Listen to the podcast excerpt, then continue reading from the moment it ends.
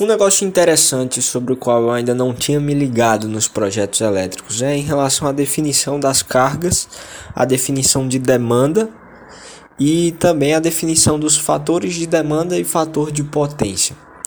Vamos lá, existem três tipos de carga que são identificadas em uma instalação. Você tem a carga aparente, a carga reativa e tem a carga ativa. A carga aparente é aquilo que nós chamamos de carga nominal, que entendemos como sendo a carga total de um aparelho. A carga ativa é a carga que este aparelho de fato vai transformar em trabalho. E a carga reativa é, a, é praticamente a carga que ele perde durante esse processo de transformação em trabalho, ao meu ver. Então, se a gente fosse fazer uma analogia para explicar o que é carga aparente, carga reativa e carga ativa, a gente poderia pensar em uma, um exemplo comum para a gente pensar é uma taça de uma taça não, né? Uma garrafa de chopp, um copo de chopp, que tem uma parte que é de cerveja, efetivamente de cerveja, uma parte que é de espuma e tem tudo que a gente vê, o conjunto que é o copo inteiro. A carga aparente que é dada em VA, volt ampere, seria o copo inteiro juntando a cerveja e a espuma. A carga, a carga reativa é aquilo que é uma carga, é uma energia que não está sendo transformada em trabalho até onde eu sei. E a carga ativa é aquilo que a energia está sendo transformada em trabalho. Seria a cerveja, enquanto que a reativa seria a espuma. Então essa seria a analogia.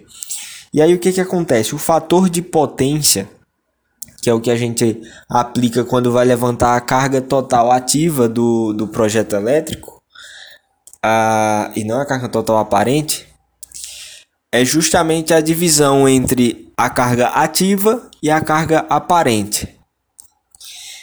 Geralmente, a, se usa 0,8 de fator de potência para as TUGs, para as tomadas de uso geral pelo que eu vi aqui na concessionária, na norma da concessionária da Paraíba, que é a Energisa, nós precisamos usar um fator de potência de 0,92 para essas tomadas. Porém, para tomada de uso específico, aí o fator de potência já é 1 e para os circuitos de iluminação, o fator de potência é 1 também.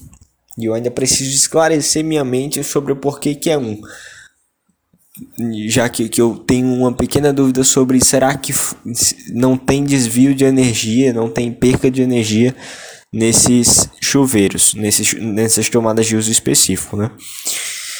E sobre a demanda, a demanda é um conceito que não está associado com eletricidade, mas sim com o comportamento do consumidor. Quando se fala em demanda, estamos falando na quantidade de energia que será solicitada em uma determinada em um determinado período de tempo. Por exemplo, a demanda de energia ao meio-dia de uma residência é diferente da demanda de energia às 9 horas da noite. Equipamentos diferentes vão estar ligados. Então, digamos que uma residência tenha 20 mil watts de carga instalada, carga ativa instalada. Esta não é a demanda desta residência, porque dificilmente estas cargas estarão ativadas ao mesmo tempo. Todos os aparelhos da casa estarão ligados ao mesmo tempo. Acredita-se que, acredita-se que só uma parte deles que estará. E é justamente sobre isso a que a demanda se refere. O fator de demanda se refere também justamente a isso. A gente aplica o fator de demanda na carga instalada total para tentar imaginar o quanto que aquela residência de fato vai solicitar à concessionária.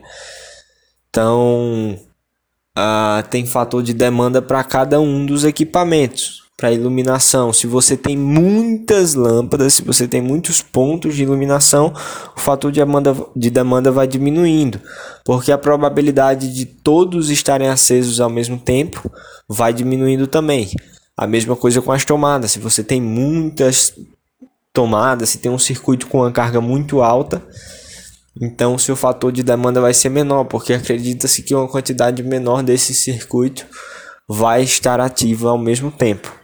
Agora, claro, isso para o, o, meio residencial, né? Se a gente for para outros, outros usos aí a coisa muda completamente de cenário.